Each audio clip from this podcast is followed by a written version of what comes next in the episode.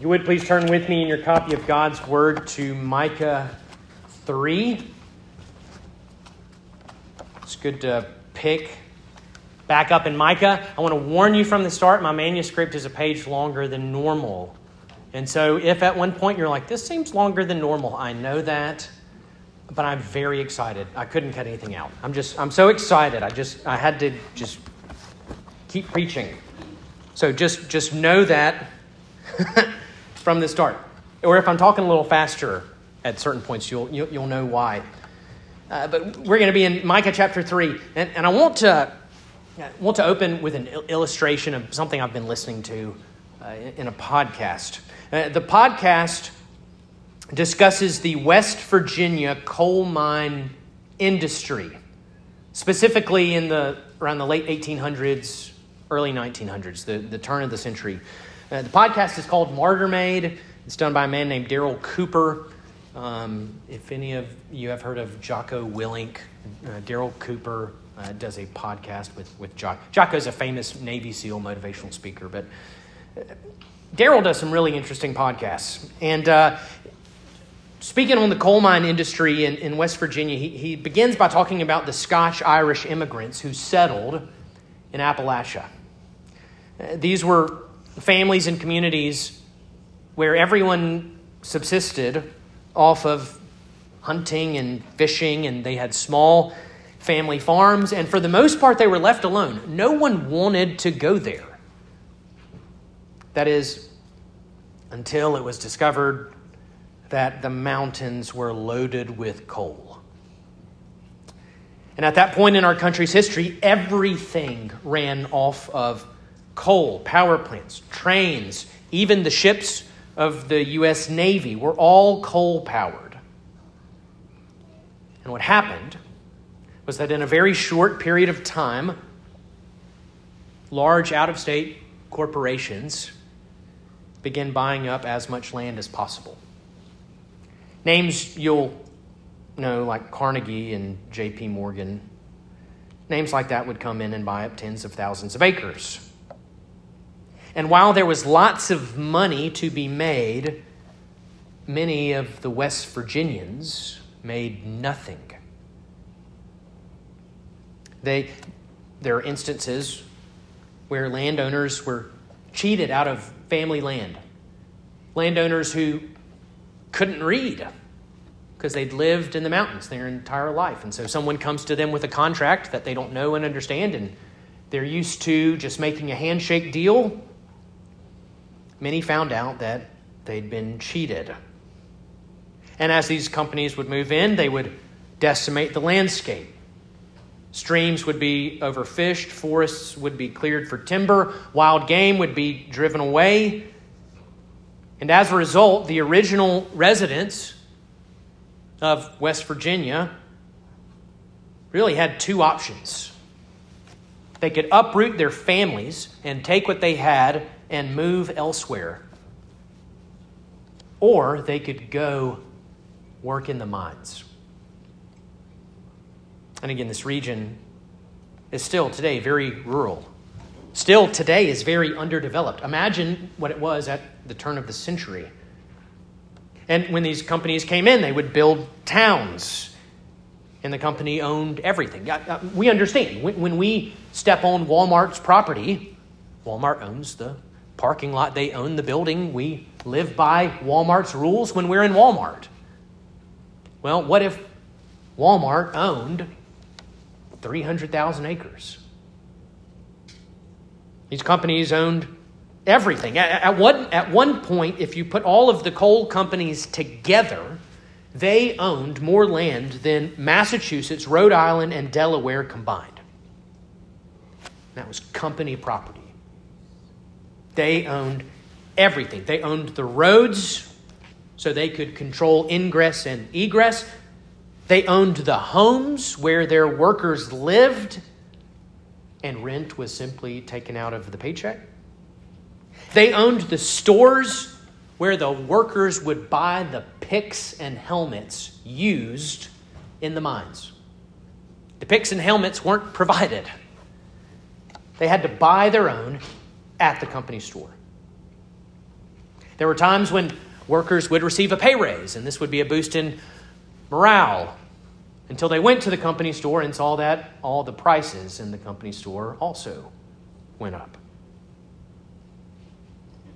The company uh, would build and own their own schools and churches and police forces. The teachers, the preachers, the police all worked for the coal companies and at times would report back, were expected to report back to the company if there was any talk or buzz of discontent or unionizing. The police would guard the train stations. And if any coal union representative showed up, they would be questioned, beaten, and then put back on the train. If a miner did anything to displease the coal company, he'd lose his job, his home, he'd be blacklisted so he couldn't work for any other coal companies, and he and his family would be left utterly destitute and would have to leave the area in hopes of finding work elsewhere. But the coal companies grew exceedingly wealthy, while those West Virginians slaved away in terrible living and working conditions. Now, I'm not going to stand before you and claim that the Scotch Irish residents of West Virginia had built the idyllic utopia. They were fallen humans as well. There was sin in their lives. They also had a need for the cleansing blood of Jesus.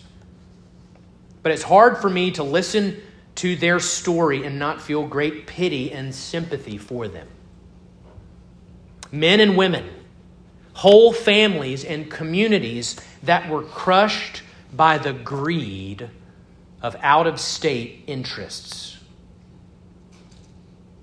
Men and women who had to live in a company town where their home, their roads, their law enforcement, their schools, even their churches were owned bought and paid for by the company and would toe the company line. You know, I open with that because I think it's a helpful picture of what we see in today's text. Micah has been sent to bring an indictment against God's people because of their wickedness, and today, specifically, their greed. And there are three particular groups targeted in this chapter there are the rulers, the prophets, and the priests of Jerusalem. And we see the particular sins of these particular people named. There were the rulers. These were the political, the civic leaders, the, the judges, the magistrates, those people whose names were on cam, uh, campaign signs in the yards all over Jerusalem. There were the prophets. Uh, those men who supposedly brought the words of God to his people. They were the wise individuals who spoke of what the future held for God's people. They were trusted voices, religious voices, but they were bought and paid for by the rulers. They said whatever they were paid to say. And third, you have the priests, the men who served day in and day out in the temple, supposedly ministering to the people of God, men who had office hours at the temple, men who offered sacrifices on behalf of the people, men who taught God's word and were supposed to provide spiritual care. But they too were owned by the company, they were owned by the rulers and they said and did what the rulers wanted them to say and do, and they were well compensated for it. And what was the result? Well, we're going to read about it. The people were crushed, the people were led astray, the people were cannibalized by the devouring state the rulers and prophets and priests grew more and more wealthy, more and more bloated by their wicked pursuit of as much money and power as possible, while those that they were supposed to serve were afflicted and abused. They were harmed. And as we will see, the God that these three offer, these three officers supposedly served, he would not be mocked. And so he sends a true prophet, Micah, to name their sin and speak of the divine judgment that was coming for them. We're going to see that in just a moment. But first, let's pray together. Father God, as we open your word, we remember that it is firmly fixed in the heavens. And that when your Son came and taught, he did not come to do away with one comma or period, but to fulfill it. Father, we also remember that you have chosen the foolish things in this world to shame the wise. You've chosen the foolishness of preaching, the foolishness of someone like myself standing up and opening the word before your people. That is the way you have chosen to speak to your people, to grow them by the Spirit speaking through your word. Would you do that this morning? In Jesus' name. Amen. Micah chapter 3. We'll read the entirety of the chapter. And I said, Hear, you heads of Jacob and rulers of the house of Israel. Is it not for you to know justice? You who hate the good and love the evil, who tear the skin from off my people and their flesh from off their bones, who eat the flesh of my people and flay their skin from off them, and break their bones in pieces and chop them up like meat in a pot like flesh in a cauldron. They will cry out to the Lord, but he will not answer them. He will hide his face from them at that time because they have made their deeds evil. Thus says the Lord concerning the prophets who led my people astray, who cry, Peace, when they have something to eat but declare war against him who puts nothing in their mouths.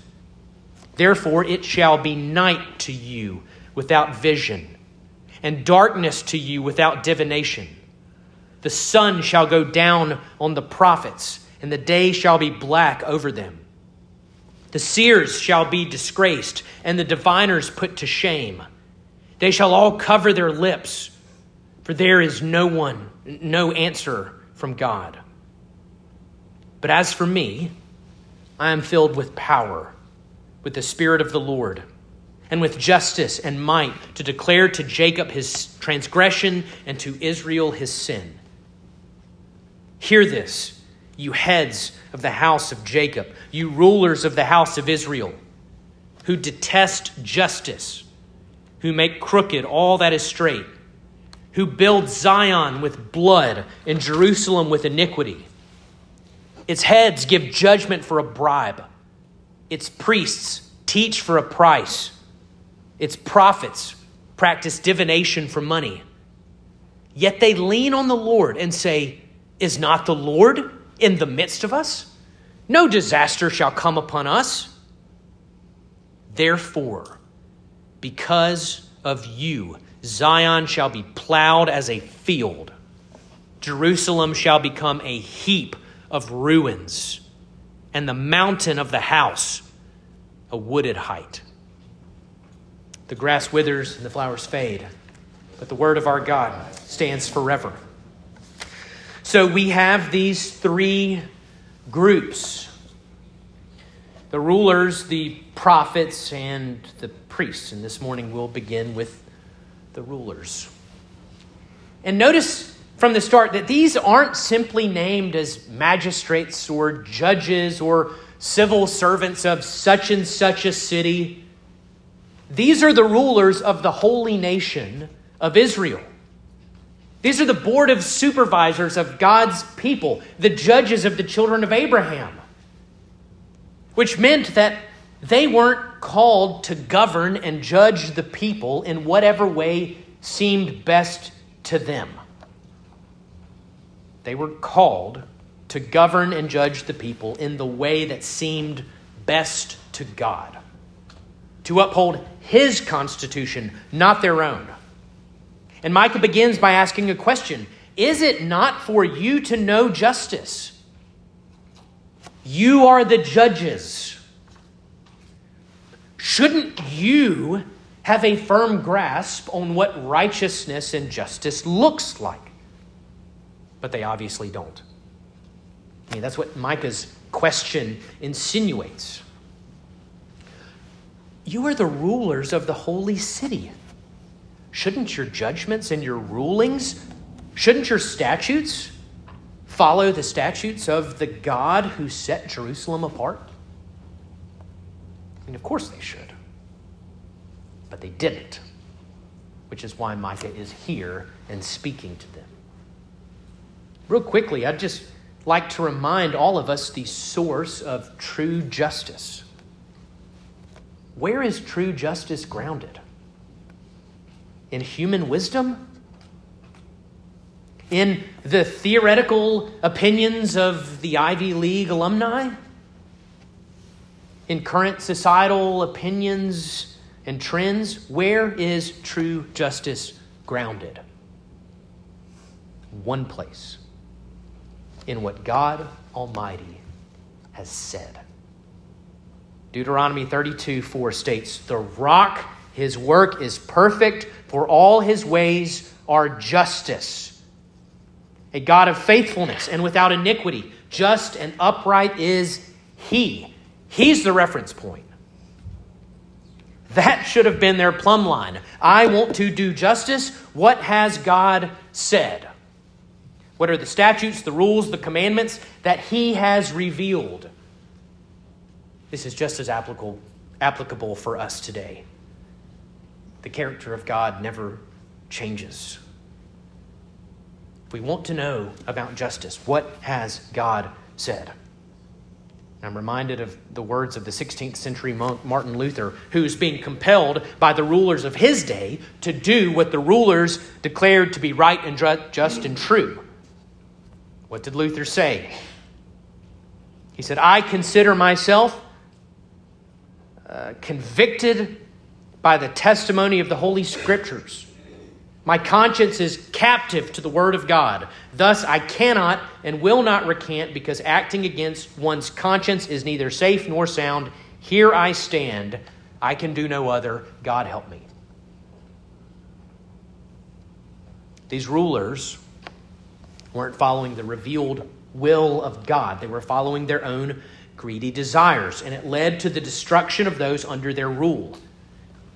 You know, earlier in the sermon, just before my prayer, I, I made the statement that these rulers were cannibalizing their people.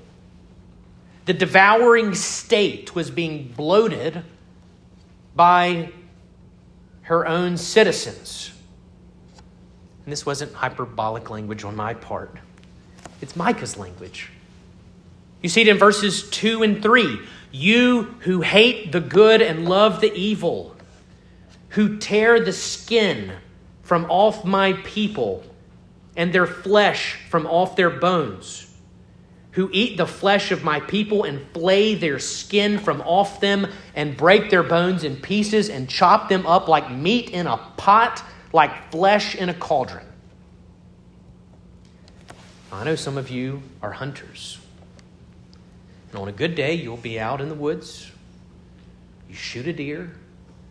You drag it back home where you skin it and gut it and process it and then cook it and eat it and enjoy it.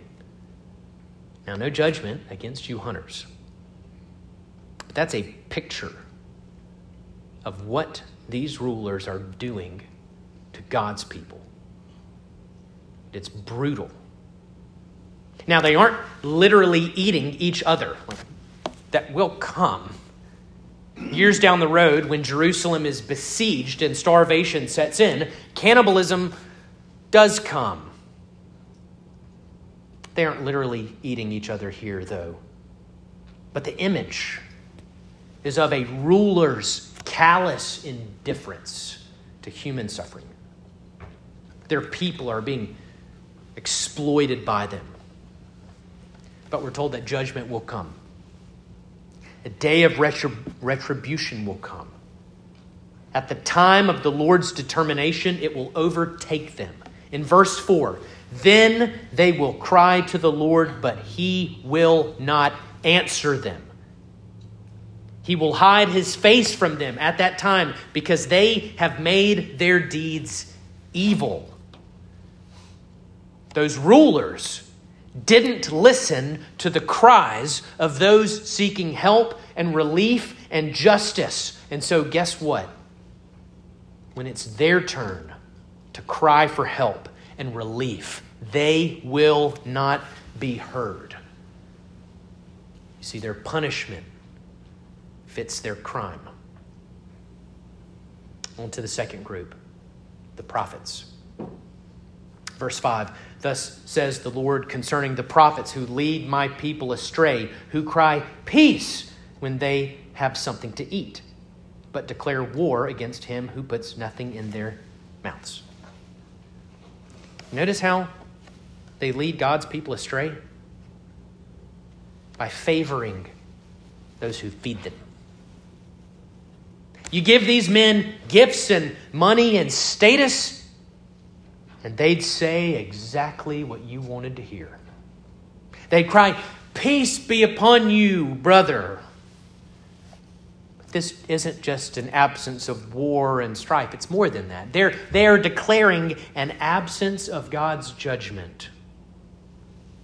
You pay these men, and they would cry out to you, Good sir, you are right with the Lord. Surely he will bless you.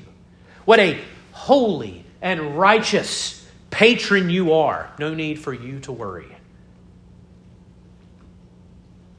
But if you didn't line their pockets, maybe you didn't because you couldn't, because you yourself were impoverished. Maybe you didn't because of, of moral convictions. But if you didn't line their pockets, they'd declare war against you. This could actually be translated they sanctify war against you.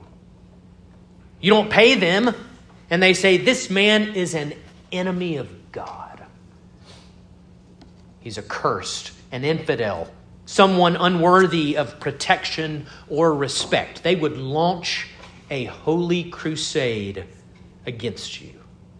And it's ugly ugly stuff. Micah tells us he is not like this. He was a true prophet. In verse 8, but as for me, I am filled with power, with the Spirit of the Lord, and with justice and might to declare to Jacob his transgressions and to Israel his sin. Now, this is not Micah. Don't think for a second this is Micah being full of himself and boasting. He's simply describing a true prophet of God. Micah named sin, not because the people hadn't paid him, but because he'd been filled with the Spirit of God. But again, we see judgment would come on these prophets. And listen to the images of darkness and disaster. These men who were supposed to be enlightened, these men who had foresight and could see into the future. Listen, Therefore, it shall be night to you, without vision, and darkness to you, without divination. The sun shall go down on the prophets, and the day shall be black over them. The seers shall be disgraced, and the diviners put to shame. They shall all cover their lips, for there is no answer from God. Again, judgment is coming for you, prophets and you will be cut off from the God you claim to speak for. Then on to our final group the priests.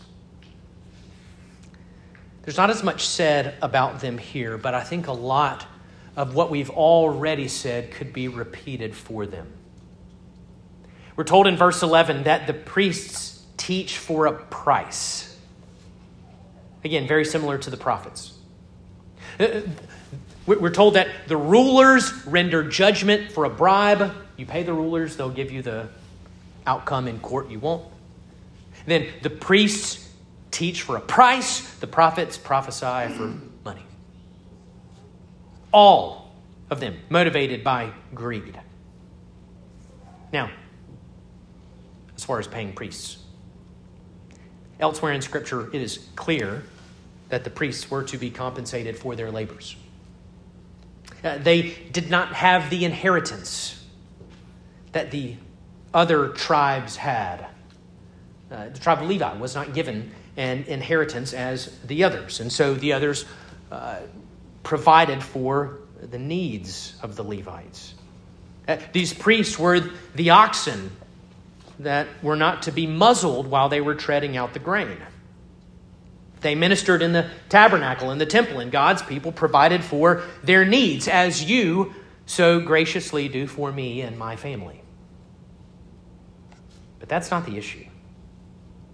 The issue here is that the priests were supposed to teach God's word, but this is something they would only do if you paid them. Give me something and I'll tell you what you want to hear, but don't pay me and I'll despise you. I want you to imagine coming to me and saying, John, I've got a family member who's having surgery. I wonder if, if you could pray for us and come visit us in the hospital. Uh, imagine if I looked at you and said, slip me a $100 bill and I'll do it. Uh, imagine if your access to this table was based off of you slipping me a $100 bill. Imagine if the office of elder and deacon could just simply be bought. That's the picture of what's going on, and it is sickening.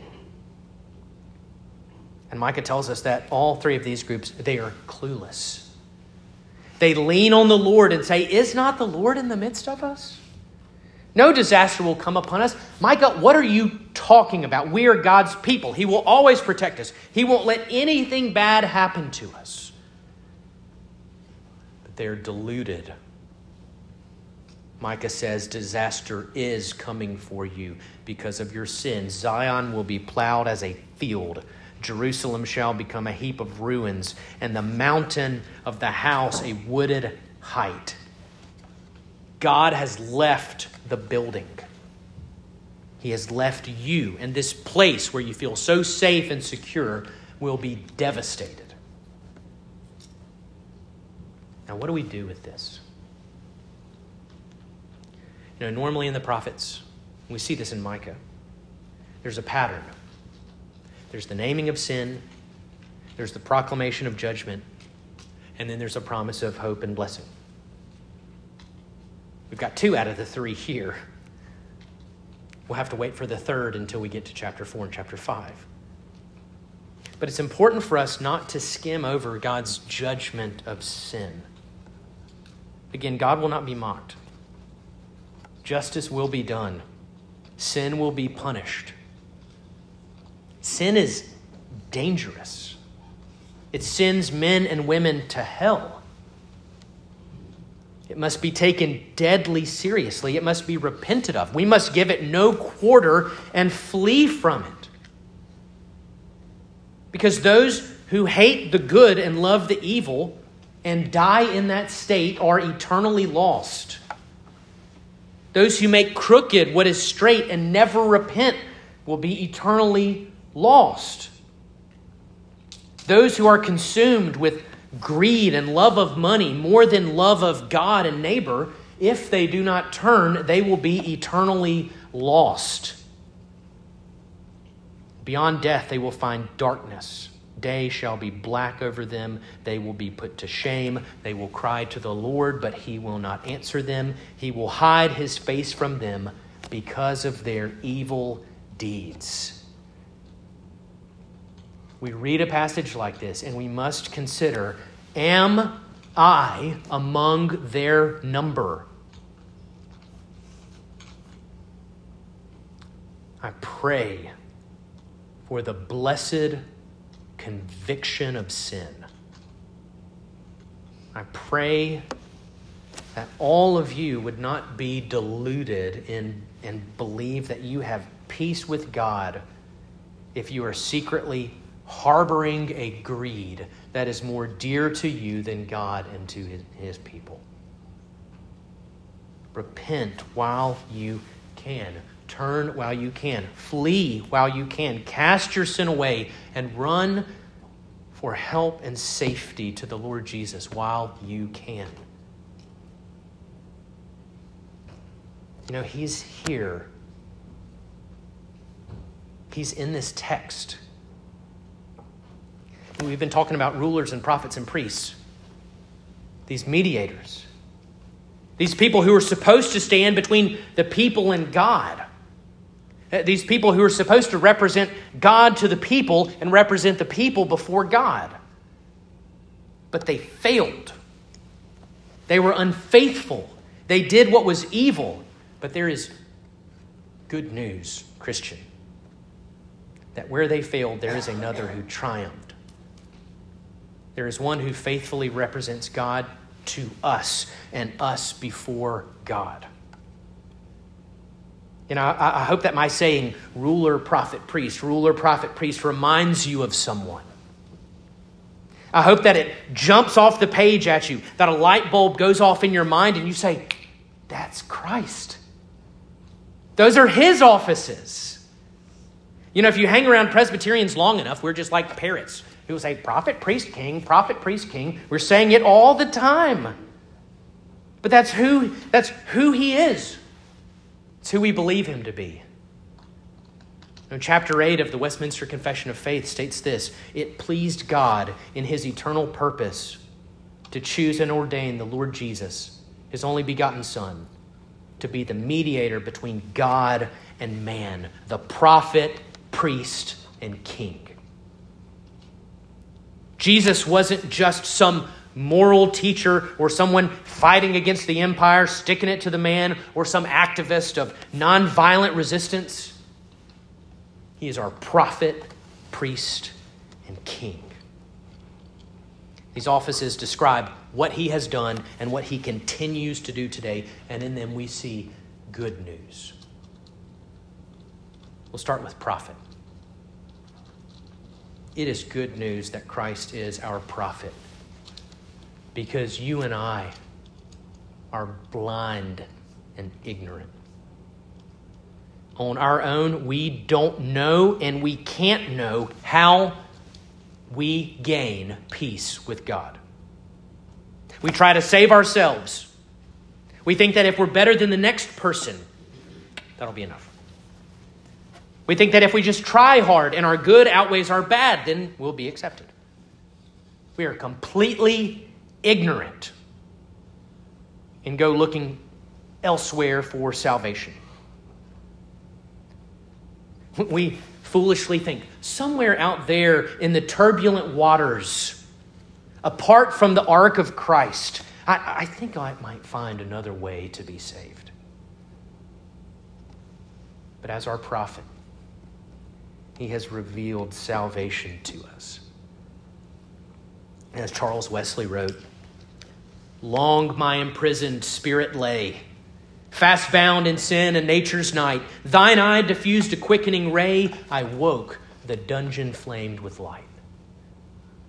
That is what our prophet has done, and we need him. We desperately need a prophet who will tell us how we might be saved. And the answer, by the way, is that we believe in him. We trust in Him. We receive Him. We rest upon Him alone for our salvation. We need a prophet who makes the only God known to us, and that is exactly what Jesus has done and continues to do today. But He's also our priest. It's good news that Christ is our priest because you and I are guilty. We are guilty before a holy God. Do you know it?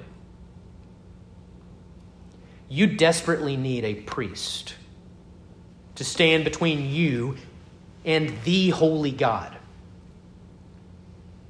A priest who doesn't take payment for his ministry, but instead gave himself, gave his life as a sacrifice so that your sin might be atoned for. The book of Hebrews tells that Christ is our merciful and faithful high priest who has made propitiation, suffered the wrath of God for the sins of the people. He is the one who satisfied divine justice for all who believe. He's the one who reconciles you before God. He is the one right now who is interceding for his church before the Father. And to quote Charles Wesley again, we as the church can say, Arise, my soul, arise. Shake off thy guilty fears. The bleeding sacrifice in my behalf appears. Before the throne my surety stands, my name is written on his hands. Five bleeding wounds he bears, received on Calvary. They pour effectual prayers, they strongly plead for me. Forgive him, oh, forgive, they cry, nor let that ransomed sinner die. My God is reconciled. His pardoning voice I hear. He owns me for his child. I can no longer fear. With confidence, I now draw nigh, and Father, Abba, Father, cry. He is our great high priest. And Hebrews 7 tells us that he is able to save to the uttermost those who draw near to God through him. And then finally, what's the last one? Prophet, priest, king It's good news that Christ is our King because apart from him, we are in bondage to Satan, sin, and death. In his final words in Matthew's gospel, he assures us that all authority in heaven and on earth has been given to me.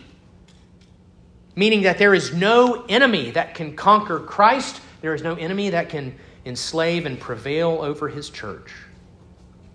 And there's so much more that could be said of Christ as King. I know I'm getting probably close to my time already. there's one thing I could not miss. There's one final thing that is found in this text and is especially, especially appropriate as we come to this table. I want you to see what I consider the most profound and overwhelming difference between King Jesus and the kings and rulers in Micah 3. What were they doing? They were cannibalizing their people.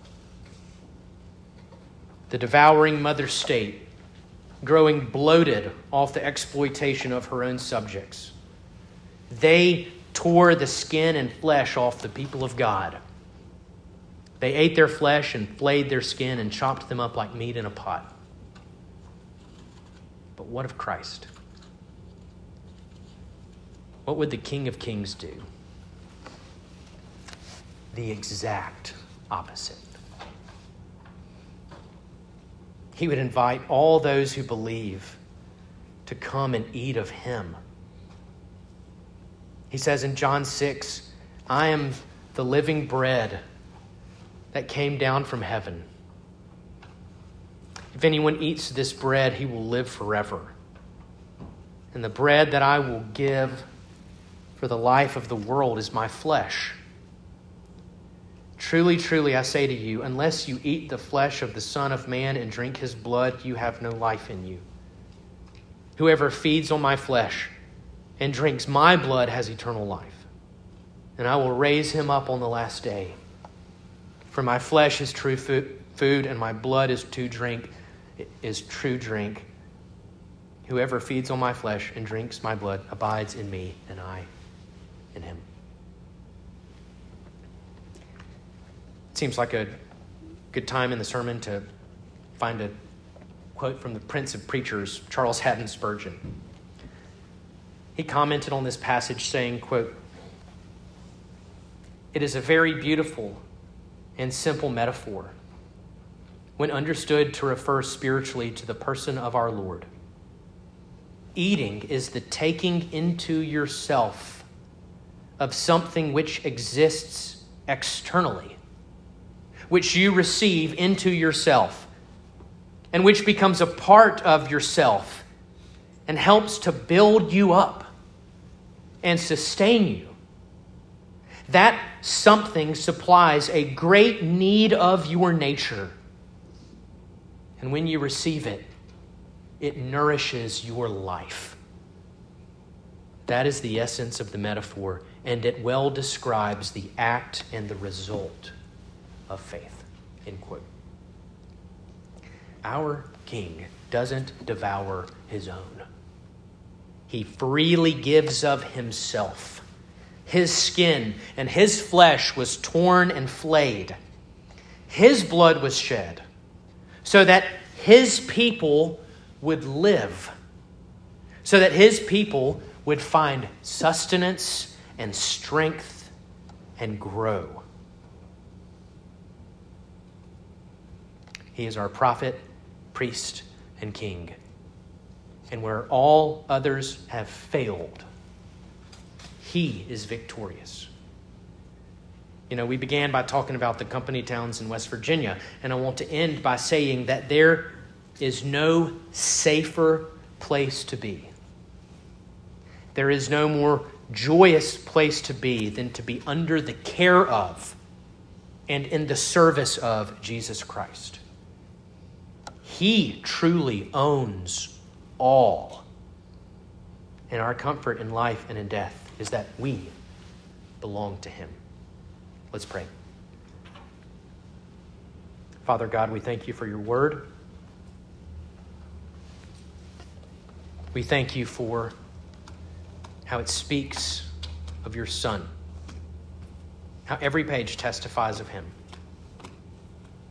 Father, would we find great comfort remembering the truth that Jesus Christ is prophet, priest, and king.